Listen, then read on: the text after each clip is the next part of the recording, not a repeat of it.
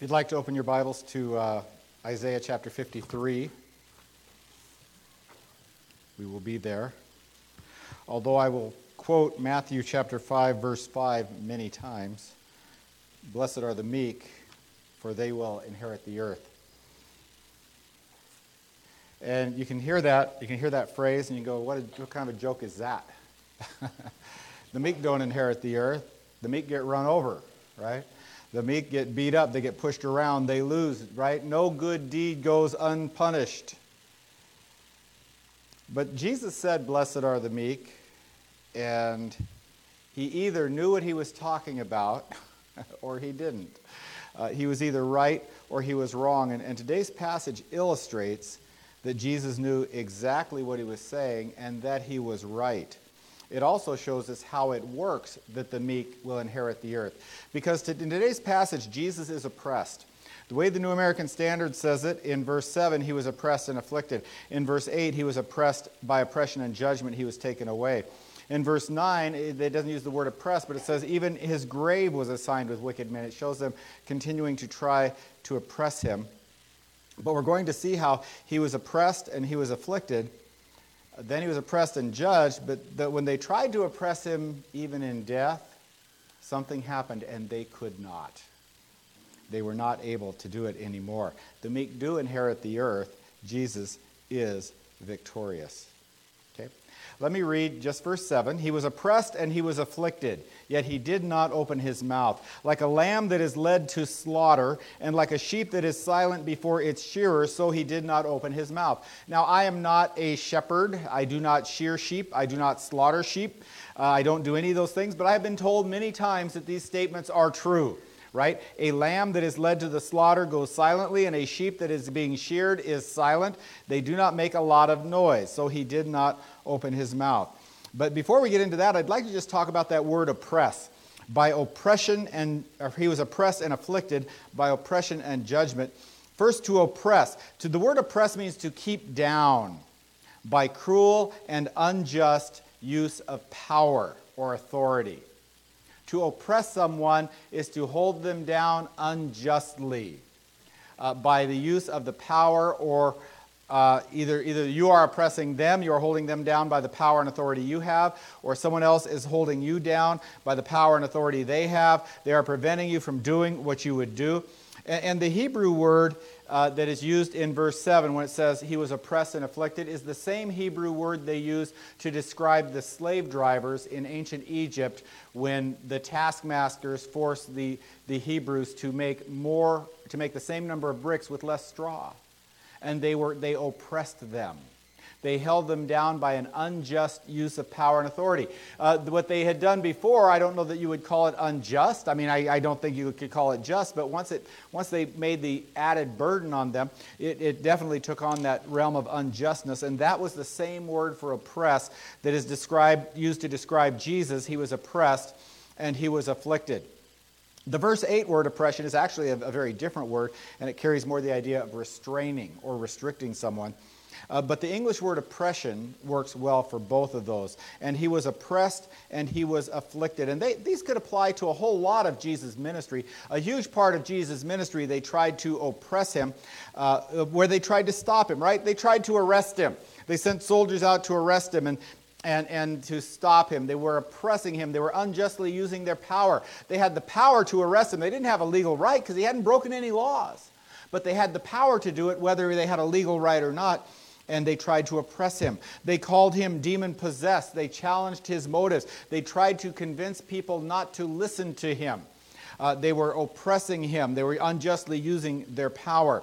They tried to trap him uh, when they came and they, they asked him their hard questions and, and, and uh, you know, what about the man who was, or the woman who was married to seven brothers? Which one's hers in heaven? They, they, that was a trap. When, when they brought the widow caught in the, the, act of adultery, it was a trap. When they came and said, you know, who do you pay taxes to? It was a trap. They tried to trap him. These were oppressive techniques. Uh, and, and, so this does apply in various ways to Jesus in his ministry, but, but I think this most clearly, and especially as we find it used here, uh, is applying to his death. They oppressed him in his death right? Matthew 26, we will spend a little visit in, in the Gospels of Matthew and Luke here. Uh, Matthew 26, uh, when they tried to uh, arrest him, I'm, I'm, sorry, when they did arrest him uh, and had him on trial, it was a, it was a you know, kangaroo court by, by any means was an illegal trial in the first place, which fits exactly that definition of oppressive. But it goes on, and we find Jesus Christ being silent like the lamb before its shearers. Matthew chapter 26, verses 62 and 63, the first part of 63. Uh, Jesus is before them, and he is being accused by them as they come and they are, they are throwing these charges at him. And this is before the Sanhedrin. This is the, the religious court of the Jews. They are bringing before him these charges. Uh, and, uh, they bring them against him. And the high priest, verse 62, the high priest stood up and said to him, Do you offer no answer for what these men are testifying against you? And, and it was like, he was, he was how can, are you not going to defend yourself? Where is your answer to these guys? These people are saying these things, and they wanted Jesus to defend himself, and Jesus just sat quietly. He did not defend himself. And when I say they wanted him to, because they thought they would be able to trap him, I guarantee they would be able to trap me. Uh, yeah, I, Mike Anderson, if, if you have not met him, is a skilled interrogator. And, and he's the kind of guy, I understand how it works when you talk to Mike and then he starts following up with questions using your own words to trap you in what you said. And you realize, uh, you see, I, I, I know you heard me say that, but that's not what I meant, but you said, right? And they think they're going to do this with Jesus, and, and of course they couldn't because Jesus is too good for them. But, but it says, Do you offer no answer for what these men are testifying against you? They expected him to answer, but Jesus kept silent. Uh, and the high priest goes on and he, he says, uh, What about this? Are you the Christ, the Son of God? To which Jesus does answer. Uh, and, and uh, because they finally have something true, and he does answer with that. But he was silent, he did not answer. Same gospel, a few verses later, in verse 68, he is now um, uh, being taken by the soldiers right? Uh, they, they take him by the soldiers, says they beat, they spit, his fa- spit in his face and beat him with their fists, and others slapped him and said, Prophesy to us, you Christ, who is the one who hit you? And for them, they thought this was a lot of fun. Let's beat him. And, and, ha. and, and, and he could have easily looked and said, Well, that was you, Flavius. and believe me, Flavius would have said, uh. and Jesus could have done that. He could have shut him up real quickly, but he did not answer. He did not say anything. He did not do anything. He did not try to stop them in any way. He was like a sheep, silent before its shearers or before the one who is going to slaughter him. And we go just a few verses more, and Jesus is now in front of Pilate. We're into the next chapter, starting at verse 11. Now Jesus stood before the governor, and the governor questioned him, saying, So you are the king of the Jews? And Jesus said to him, It is as you say. And while he was being accused by the chief priests and elders, he did not offer any answer. Then Pilate said to him, Do you not hear how many things they're testifying against you? And he still did not answer him in regard to even a single charge. So the governor was greatly amazed. And Jesus stayed silent. He did not defend himself. He just sat back quietly and said nothing. And we have to go to the Gospel of Luke because Luke is the only one of the Gospels that tell us that Jesus went before Herod also. But when Jesus went before Herod, you can probably guess what's going to happen. He's going to stay silent again. Luke chapter 23, verses 8 and 9. Herod's kind of an interesting case because Herod sees Jesus as a, a distraction and, inter, and entertainment quality something about him because it says, Now Herod was overjoyed when he saw Jesus, for he had wanted to see him for a long time because he'd been hearing about him and was hoping to see him some sign performed by him. Herod wanted to see the magician do tricks. That's what Herod was hoping for. And Jesus is no magician who does tricks. Uh, verse 9, and he questioned him at some length, but he offered him no answer at all. So Jesus did not speak. And Jesus could have so easily spoken in his own defense. Jesus could have done this. He, we, and how do we know? Because he did it so many times. We've seen him again and again shut down the Pharisees and the Sadducees. We see their traps not work. We see, see them, them, them try to trick him in his words, and it doesn't work. He's, he's, he's, he's able to defeat them. But he does not here. Why does he not? Because he is, he is there for a purpose. He is there to be the, the lamb that was slain, he is there to be the sheep that was slaughtered. And, and by the way, Peter describes all this in 1 Peter chapter 2, verses 21 through 25. And Peter gives us a summary of what happened and a lesson we can learn from it. 1 Peter chapter 2 verses 21 and 25. He refers to the same thing and says, "By the way, you can do the same thing." Starting uh, 1 Peter chapter 2 verses 21 through the end of the chapter. For you have been called for this purpose, because Christ also suffered for you, leaving you an example that you would follow in his steps. He who committed no sin, nor was any deceit found in his mouth, and while being abusively insulted, he did not insult in return. While suffering, he did not threaten, but kept entrusting himself to him who judges righteously. And he himself brought our sins in his body upon the cross, so that we might die to sin and live for righteousness. By his wounds you were healed. For you, for you were continually straying like sheep, but now you have returned to the shepherd and guardian of your souls. And we find, you know, we have again that, that comparison, the, the, the great exchange, if you want to call it, where he was our substitutionary atonement. We strayed like sheep. He bore the punishment. Peter is clearly referring, I don't know if he was, he was reading Isaiah before he did this, but I'm pretty sure he had it in mind uh, as he went through this. He brought our sins in his body on the cross that we might die to sin and live for righteousness. And as he did, he, did, he was silent. And he gives for us that example, and, and he says we should be the same way. And what is going on here is that Jesus was meek. He was meek. Uh, you look up meek, it means patient and mild not given to anger or resentment. Patient and mild, like a lamb led to the slaughter, like a sheep before its shears. And the word, the, the description we have has nothing to do with power, but with character. Because, you know, the lamb could try to fight, I suppose, but it's not going to be very successful. You know, people who know how to slaughter bulls could slaughter a lamb whether it fought or not. Right? It would not be successful if it fought. But Jesus was not weak, Jesus was meek. Uh, and this is a, mess, a description of his character. Uh, he, he is like a lamb before its shearers. It is silent, it is not crying out. He was oppressed, but, but aside from uh, his willingness and his meekness, if Jesus was not meek, those who tried to oppress him could not oppress him right? They, they, they, could, they could try, but they could not hurt him. He would, they, he did, they, did not, did not, they did not have the actual power to do what they sought to do. They thought he did, they did because they were, they were oh, surprised or, or deceived, I guess, by his meekness. Deceived isn't the word I want to use because it's not like he was tricking anybody. Uh, he wasn't doing anything like that.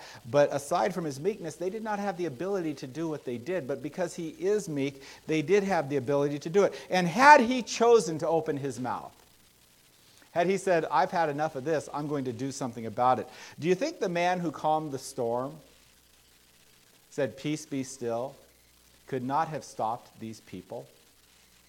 Right? If you remember the story, Jesus is asleep in the boat and, and, and, the disciples are, are bailing and the storm's getting bigger and this boat's about to be swamped and they wake him up they, they say don't you care? And he got up and he said peace be still.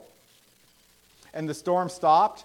And it's really funny because you see that the disciples were afraid before but it's not till after he calms the storm that it says they were terrified. Do you think he could not have stopped these people from oppressing him do you think he did not have the power had he chosen to speak? Do you think he could not have called 10,000 angels? You know, we, we went through the story of Hezekiah where one angel of the Lord came down and slew 185,000 Assyrians in a night. Jesus said, I could have called, asked my father, and he would have given me 10,000 angels. Do you think he could not have done that? Had he chosen to speak? But he was meek he was me. It's not that he was not powerful, it's that he chose not to use his power. He was meek. He could have easily stopped all the oppression and all the affliction, but he accepted it, and he accepted it for our, our sake. He was oppressed and afflicted, yet he did not open his mouth.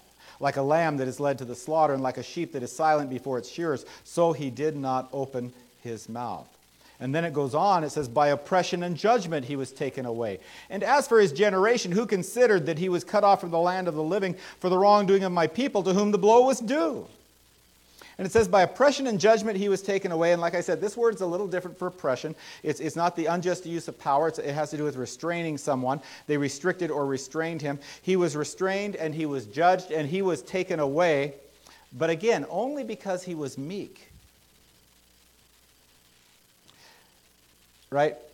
Jesus died. They put him in the tomb. They roll a stone across the tomb. Pilate's seal is on the tomb. Pilate's guards are in front of the tomb. Pilate's seal and Pilate's guards and the stone door could not restrain him. they could not restrain him. You got to be kidding. They thought they could restrain him. They, they, they oppressed him. They restrained him. They thought they could, only because he was meek. They could not do what they tried to do. Death could not restrain him. Remember Houdini? Houdini says, I'm going to escape death. He said, I'll be back. He never did come back. And by the way, he won't. Houdini cannot escape death. Uh, Jesus didn't escape death, he overpowered death. Death had no hold on him. And, and they thought they could restrain him. They thought they could restrain him and oppress him. Those who oppressed him little understood how little power they had to oppress. They did not have the ability to do it, they simply could not. Uh, you don't have the ability to do it, but, but, but uh, they tried. And in their foolishness and arrogance, they thought they did, but it was his meekness that he displayed for our sake that allowed them to do anything to him at all. And, and, and this verse, uh, never miss the irony that's in this verse. By oppression and judgment, he was taken away. Okay, judgment. What is judgment? Judgment, uh, there, is, there is the sense of judgment in which there is a verdict decreed, and the judge says, I find you guilty, right? And there is that sense of judgment. There is the judgment in the sense of sentencing someone, and I'm going to give you 17 years or three months or two days or whatever it is. But judgment also carries the idea of careful thought, of thinking something through. And we say someone is of sound judgment right? And what are we saying? They're thinking clearly, they're evaluating things, they're doing all these, these things. And so, and so, listen to this by oppression and judgment he was taken away. And as for his generation, who considered that he was, and, and, and what he's saying is, uh, he was taken away by judgment, by this thought process, but they didn't think of this right? They, they, they, they thought it through enough to judge him and condemn him, but they didn't consider that he was cut off from the land of living for their wrongdoing. They did not think through far enough to recognize this. There is an irony in this. You considered it enough to condemn him, but did you consider this? And you know that feeling that when you say something and then all of a sudden you realize that you've got your foot stuck in your mouth? You did not think of that. You did not realize the effect of what you were going to say, and, and, and you, you can't get it out fast enough or thoroughly enough. And it's so easy to jump to conclusions, and we do it all the time right? Uh, very often, we, we do not have the information that we need to jump to the conclusions that we jump to. you know, we, we jump to conclusions and then find out more information that, oh, if I had known that, I might not have said this. But now that I know that, I'm going to go to this position. And then we find out that that new information we got, that was wrong too. and we are limited by the little bit of stuff that we think we know. And we condemn our leaders. And we condemn nations. And we condemn the church down the block. right? And we condemn uh, political parties. And we condemn, you know, fill in the blanks. And sometimes they are worthy of condemnation, and sometimes we don't, don't know what we're talking about and we're just simply too quick to bring out this condemnation because we don't know enough. And these people, in, they, they, they thought they knew enough that they could judge him, but had they considered that he was cut off from the land of living for their sins? Had they considered that? Would you judge Jesus the same had you thought of that? And, and, that is, that is a, a, a, something you can't, you should not miss when you read that, that verse. Otherwise, the verse is kind of kind of lost. It's like, what does a generation have to do anything? That they, they were cutting him off, they were punishing him with their own sin and for their own sin. Have you considered that he was dying, you who killed him, have you considered that he was dying for your guilt? That he was paying the price of your sin? That, have you considered that he's getting what you deserve? Have you considered that, people? No. And you know why they didn't consider that? Because they didn't like him. You, you, you, don't want to see things in favor of those that are on the other side from you, that are, are opposed to you in some way. And, and, so they oppressed him and they judged him. And those who thought they had power and those who thought they had authority used it to oppress him, and he allowed it. He allowed it, and because he allowed it, they, it looked to them even more so like they had the power and the ability, so that they stood outside the, the, the in front of the cross and mocked him. You who healed others, will you not save, or saved others, will you not save yourself? Come down from the cross if you're the Son of God. But the meek shall inherit the earth. And, and it looked like they removed him from the earth, but the earth will be his. It looked like he lost. It looked like the meek did not inherit the earth, but the meek will inherit the earth, and, and the earth will be his. And, and when I say that, I'm not saying that verse is talking only to him or about him. When Jesus said the meek will inherit the earth, he was giving us directions of how we should live. But we recognize is that he lived that way first and he taught us how to do it. And so, and so we want to, I, I just could not escape that as I worked on this message. The meek shall inherit the earth. He did, and we shall, but not in the same, same degree.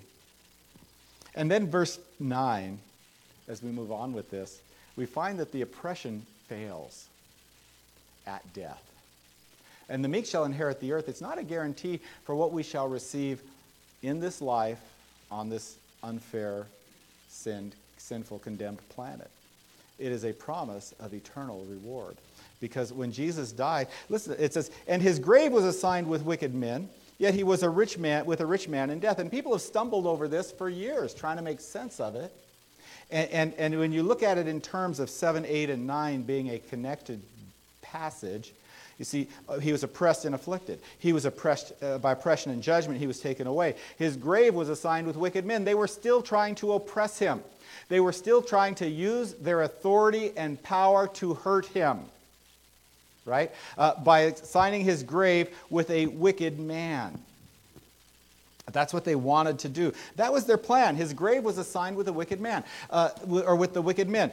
Uh, it appears, and, I, have, didn't find proof of this, but I, but I, I looked a little for it, and uh, best I can get is it appears standard operating procedure would have taken these three men down from the crosses, dug a hole, and thrown the three bodies into the one hole and covered it up.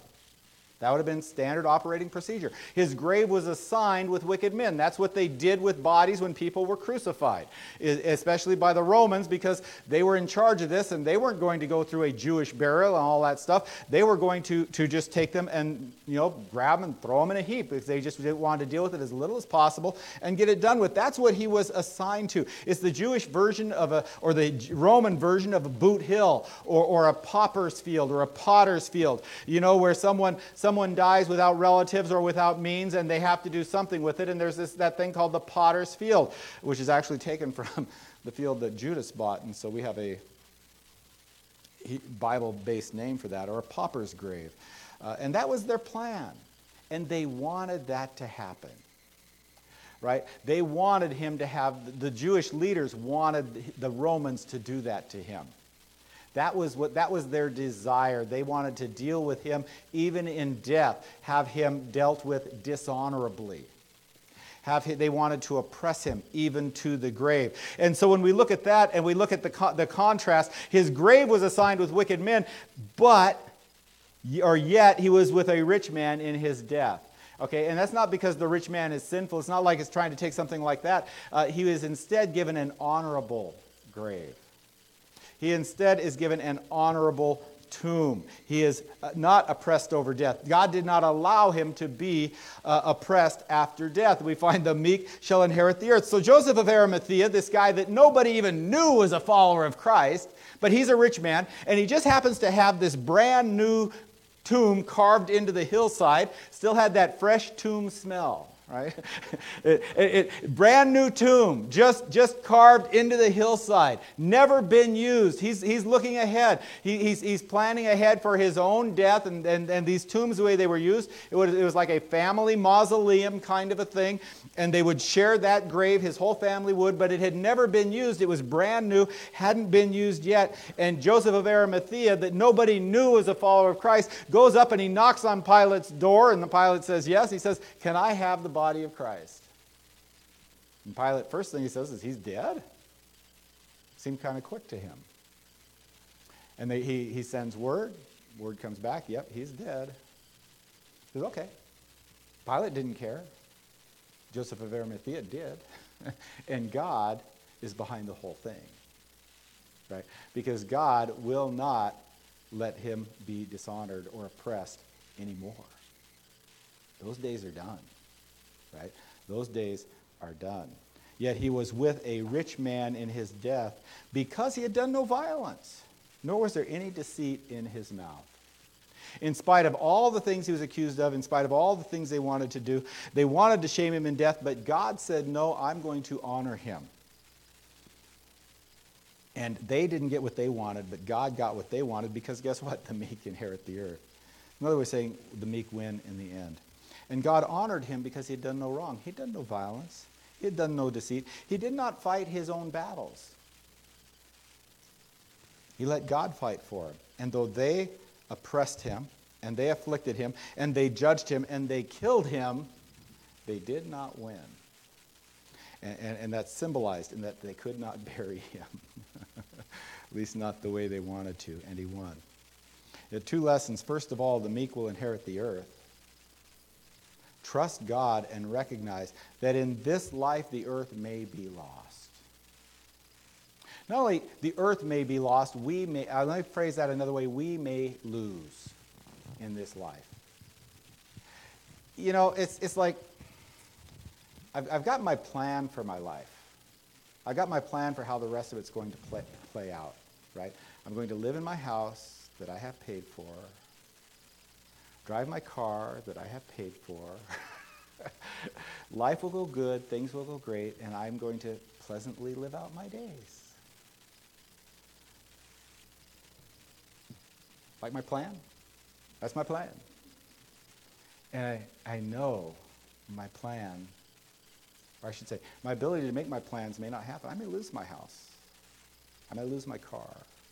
I may lose everything. When I say I, I'm not saying me only. If that happens, by, by the way, it's probably happening to you too.